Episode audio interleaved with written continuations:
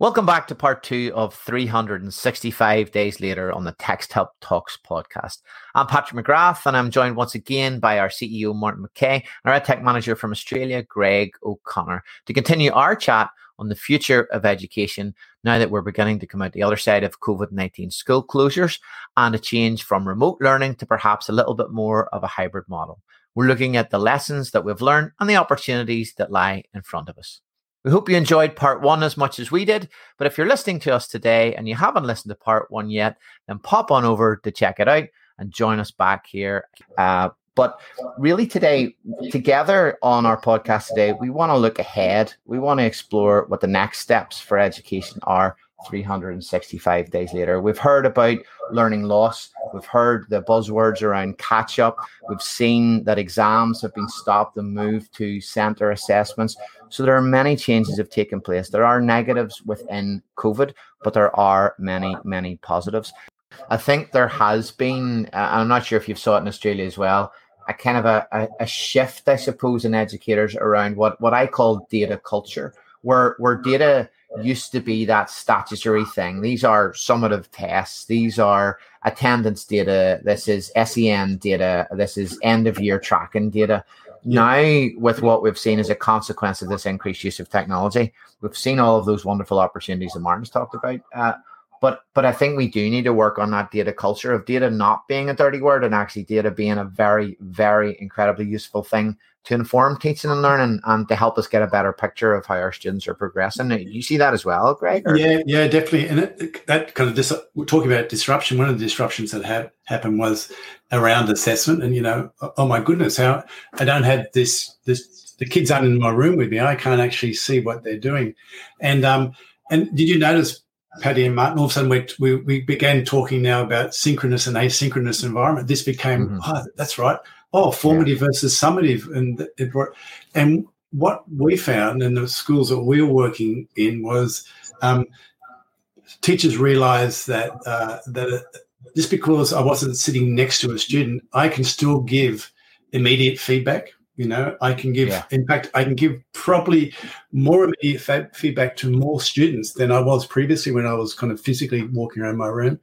I can personalize that feedback so I can actually not only give it immediate, but I can actually make sure it's personalized. And and also the other piece was I can get my kids to collaborate and actually have peer feedback and peer monitoring and a whole bunch of other ways. And um, and that was like last year uh, here in Oz, we we kind of launched some pilots with WriQ, and that's really the data piece has been the important piece. That um, and having said that too, though, Paddy is it's a journey now that teachers are going uh, are thinking, okay, so what is data?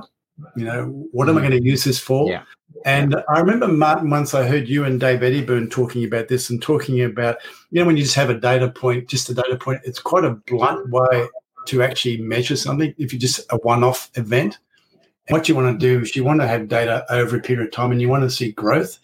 And, you know, there'll be ups and downs, but over this period of time, I want to see that what I'm the way I'm providing teaching and learning instruction is actually having a positive impact upon my kids. So that's that's definitely one, Paddy. But it's kind of um, it's it's a new field. I think we, you know, it's something that we that we um, that we're going to be tackling in, into the into the future. Yeah, I think that like the you know, teachers have been looking at assessment scores for years, and administrators have been looking at assessment scores for years. So, actually, looking at data in the context of how kids perform uh, is not. I don't think that's new, but I think it's a little bit blunt. And yeah. you know, just take one big test, maybe two or three times a year, and uh, it's it's also uh, it's not passive at all. And I think that we can gain, you know, a hundred small pieces of information a day from kids and build a really rich picture of their learning behavior, you know, their learning behaviors and uh, their learning preferences, and uh, start to kind of uh, measure their success and measure their growth in a, in a, much richer way than just kind of two points a year. Like I'm, yeah. so, uh, I'm 50, right? And if you measured my height, you would say that I hadn't grown in the last, you know, 30 years and I absolutely have, you know, but it's just it's uh, it's not being measured, uh, you know, in the right way. And I think some of these assessments aren't really uh, aren't really capturing the growth that kids are are showing. Yeah, and, and I think on that, I think the, the big big takeaway for me from this year is how useful things like the, the data sets can be to inform teaching and learning going forward or to inform instruction because because access to to that that data in real time literally to things like automated scoring to things like live data can help inform a teacher in a really meaningful and relevant way, but also from a student perspective, it helps them set better goals. It helps them identify their progress. It helps them do better to stretch and challenge them. And that's, I, I don't know about you guys, but that's what I've seen certainly yeah. evidence from our educators. Yeah, I had a really exa- good example of that. So I was working in a school, we were doing a, uh, a pilot around um, WriQ and you know, the a part of the WriQ is where the program where the students getting their getting their data feedback, and they're getting things like uh, they're looking at their word cloud, the, the vocab they're using, and stuff. But also the teachers giving feedback, and um, some of the feedback is generated things like um, the vocabulary age. You know, so uh, you've just written this passage, and what we can see is this: your your writing is at this particular vocabulary age, and it came up in the discussion, and in, in the same room, two teachers had totally different way they approached it. One teacher said, "Oh, I can't. I don't want to give that to my student because it, will It's they won't see it as a positive. They'll kind of be they go, "Oh, I'm not. You know, I'm not writing at a high enough level." Whereas the other teacher went, "No, no, that's a really good. That's a good point to actually help the te- student actually reflect on where they are and give let them set goals for where they're going." And so it was really this idea, I think, of the the ed tech in this case was WriQ being a, um, uh, an amplifier of the pedagogy that the teacher was yeah. using, and and kind of putting a mirror on that and making them reflect on what they were doing, and um, that's been a really positive a positive as well. Paddy, the other thing about the data was, uh, and you've mentioned this before, is it depends where you sit in the chair. So data to a school principal is different than data to a classroom teacher data to a district um, supervisor or whatever, isn't it? It's that difference between having data to get kind of global kind of uh, what insights, if you like, yeah. versus instructional kind of pinpoints to to know where to where to next. And you know, I'm listening to both of you you talk there, and it's you know it's hitting me quite hard the we would not have had this conversation a year ago. Whilst passionately we believe in data and this approach in Texthelp, the understanding in the wider education sector about just how powerful this is, I don't think would have necessarily we would have had at this point. So it's it's an incredible testament to to what COVID has done that we're actually able to have this conversation and educators are able to listen and understand actually yes i can get that data and the and the other thing i think that that's come out of that in a similar way is a year ago we would talk more about marking. So when we're talking about WriQ, teachers would identify with that conversation about marking. Now the conversation shifts and it's about feedback. So it's about data and it's about feedback. And these things are a result to me of, of what we've went through. And I know we're here to stay. And and you see, Greg, you mentioned earlier about hybrid learning. You see hybrid learning and and we'll use that in inverted commas your air commas as we said earlier. You see that staying in in australia going forward? Is is that is that here to stay? That's what the, the kind of the the like the that report from monash and is also a report from pwc is indicating yeah that teachers are mm-hmm. basically seeing that it's it's here to stay. And so now we how do we use that? It's going to be really reliant on um, just not a teacher in the classroom. It's actually a systemic issue, you know. So how do I, as a school, as a system, kind of put that in place as well? So yeah, what are ways to go? Because it'd be easy just to go back to old habits, wouldn't it? It would just go, oh, that was interesting, but let's, you know, like we, when you get challenged, when you get disrupted, you tend to want to go back to your comfort zone. So yeah. um, we need to keep it. That look, lots of things, interesting things are going to happen. Just a little side story was we're t- talking in Oz about in um, in some of our large CBDs that uh, office spaces are not being used, you know, because the work from home and that whole change has happened as we've talked about at Texthelp. And so some of those office spaces are being turned into residential, um, will be turned into residential um, spaces for people to live in.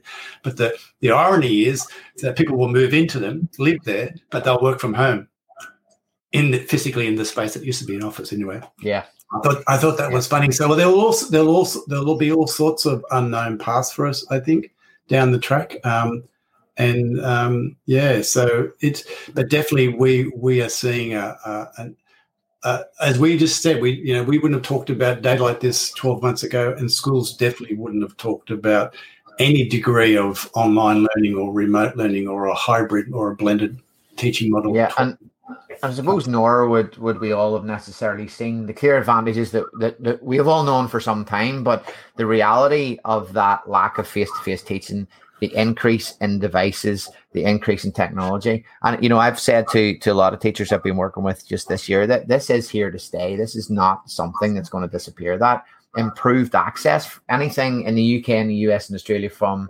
improved broadband through to greater ac- access to devices to increased government initiatives around that to the sheer learning that a, that an educator and our educators have went on you know that's not something that's necessarily go away well it, it may not be a case of it's homeschooling or it's remote learning I, I, hmm. certainly see it going forward for all of us being that combination of the two that that wherever whenever learning and using technology to the advantage of of, of every student um, and, and so part of that, Paddy, is important is um, professional learning or PD for teachers. Um, um, give them the support that they need to, to to use these tools that are that they you know everyone quickly learn how to use zoom as an example. You know we're watching zoom videos to find out how to use this tool but and i know what we do at Texthelp we actually it's one thing for people to use our tools but we place a lot of emphasis on actually then providing the professional learning and and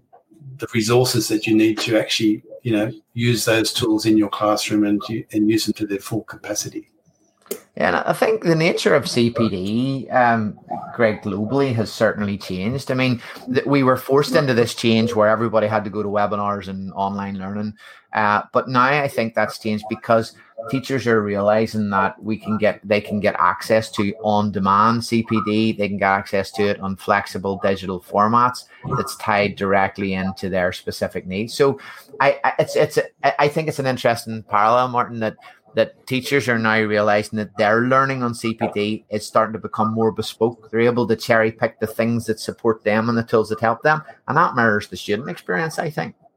Yeah, I don't. Uh, you know, I I think that uh, I know we're, we're, kind of as a technology firm, we we think that uh, COVID has been has sort of unlocked more positives than negatives. I, I, I just the I don't want to uh, give the impression that we think uh, COVID is, uh, has been a force for good. There's been some good stuff that's come from it. It's been, it's been a disruption, and there's been some positive change because of the disruption. I think that you know the kids really have had a tough time, and the, the teachers have really had a tough time. And there has been, you know, Microsoft and Google and a lot of the kind of big uh, uh, collaboration platform people really did deliver a lot of free training for teachers to help them get online and, and get digital. But it must have been incredibly difficult for uh, like lots and lots of teachers who aren't like early adopter technology geeks. We're probably all early adopter technology geeks. Um, so it had definitely been a really um, tough year for them. But I think, um, you know, I'm positive about uh, about the future. I do think that it's it, that the disruption has allowed people to see what can be delivered with technology and uh, from a, a CPD perspective, I, I, suppose in the same way that we are now used to doing everything digitally, teachers are probably quite happy to get their training digitally and don't have to book a whole day off. You can kind of dip in and do an hour here and an hour there, and it probably makes probably suits the uh, yeah. you know the world that we're in now.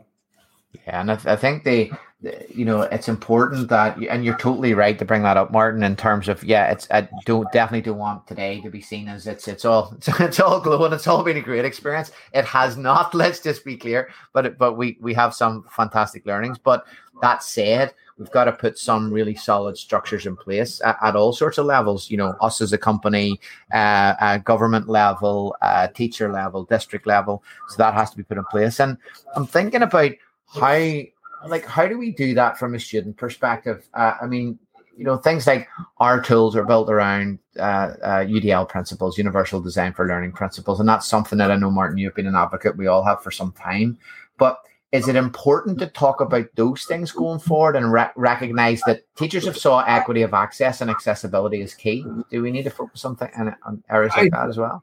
Yeah, well, I you know, look, I think stuff should just be accessible, and kids who need AT should yeah. get hands on AT. So I, I, think for me that's pretty straightforward. If you go into a modern hotel, there's always a ramp.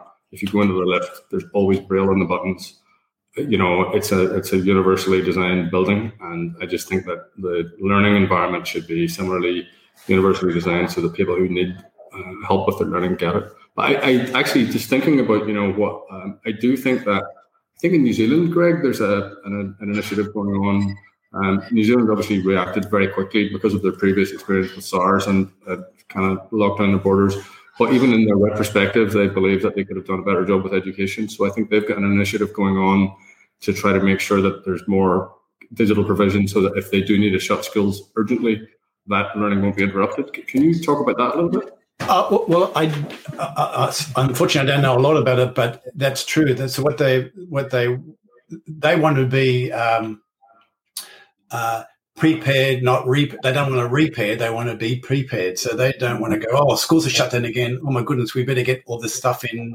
They want to kind of be where where they're they're actually prepared for whatever comes. A bit like we want to do around UDL. You know, it's a bit yeah. like um, I I actually uh, think um, part of that is around even the the term assistive tech. To me, we should be calling it inclusive tech because assistive tech. Has this implication you get something done to you by somebody else, you're being assisted. Whereas inclusive tech means the tools I have are, are wherever I, wherever I am, whatever platform I'm on, whatever whatever environment I'm in, whether I'm at school, online, wherever.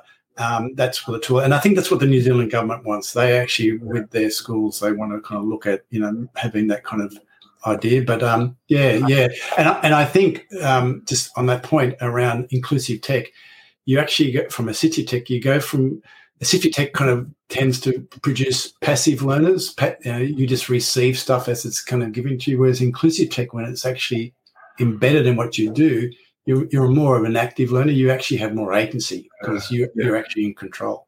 Yeah, I, completely agree. Yeah. Now, I, I think the New Zealand thing's interesting. They're, you know, uh, they were ahead of the curve with the kind of physical controls mm. of, uh, of COVID, and they've done that thing where they've they look back at their year and said, "What can we do to improve that?" And part of what they can do to improve that is to actually, you know, continue to deliver more connectivity devices and yeah technology and professional development to make sure that learning can just continue if they do need to shut yeah. the physical environment down.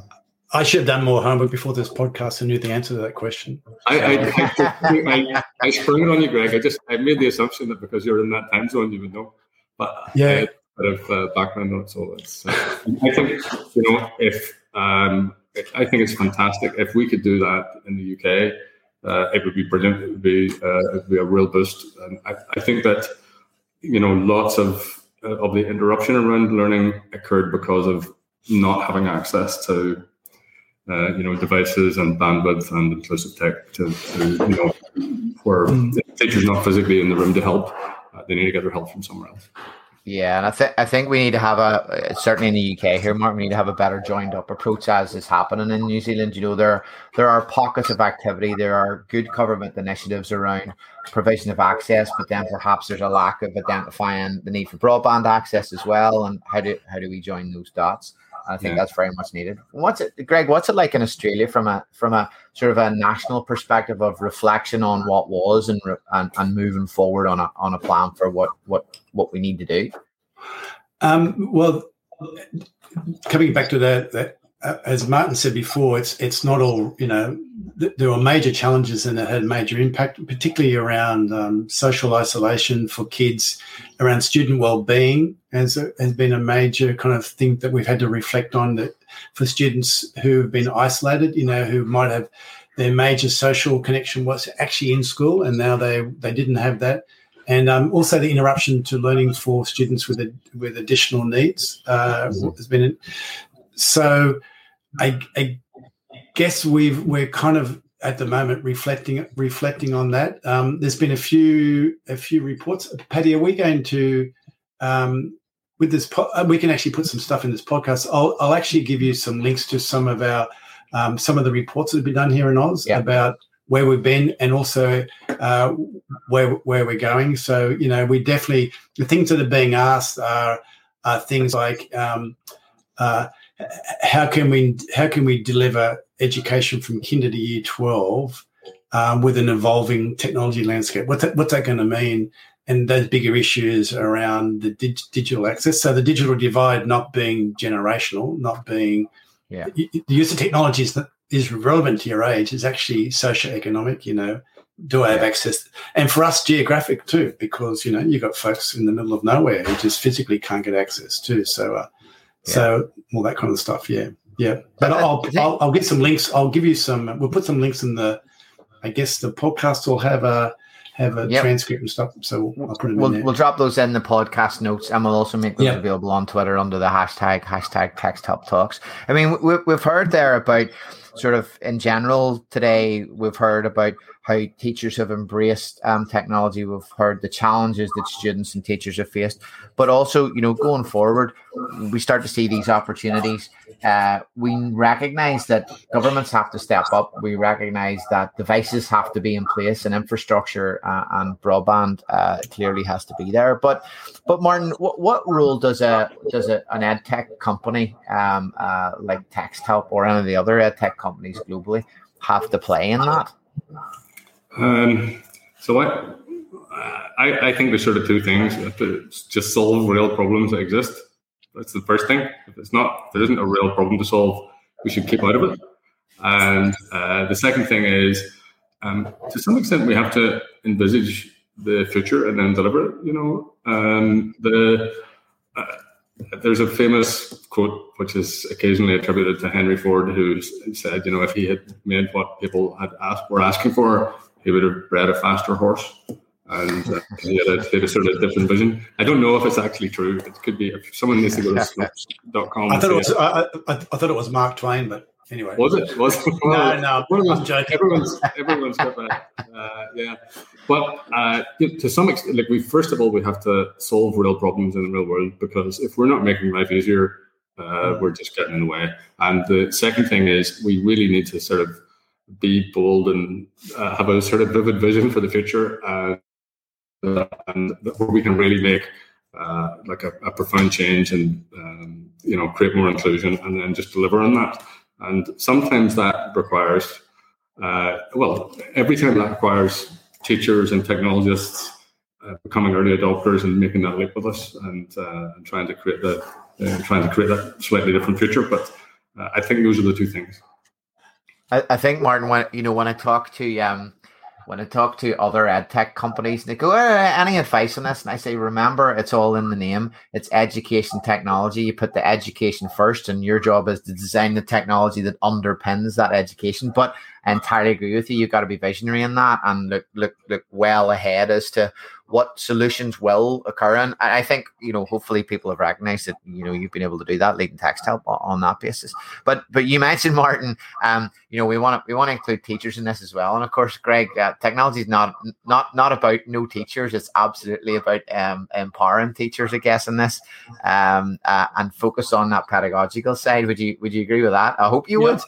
I, I, definitely, I definitely agree because, as you know, Paddy, uh, I I kind of quote the uh, ICT doesn't stand for information communication technology; it stands for it can't teach, and and the technology is is what the teacher, you know, it's in the hands of the teacher. As I said before, it's it's a, the ed tech is a, a uh, amplifier of your pedagogy, so it's actually something that you, you use as one of your instructional instructional tools. So yeah, yeah. So um, t- technology won't replace won't replace teachers, but as they say, uh, teachers who use technology maybe will replace those who don't. Maybe down the track because it just there's too many good. There's too much. I mean, as Martin said, you know, you're not going to take my glasses away from me because I, I, won't be able to see your two faces on the screen, which could be a good thing. But um, but um, and nor should we take out take away things like text to speech from some students because that technology is really for lots of kids a game changer for them. You know. Yeah. I, the first thing I, I don't have to do when I experience any new text is decode.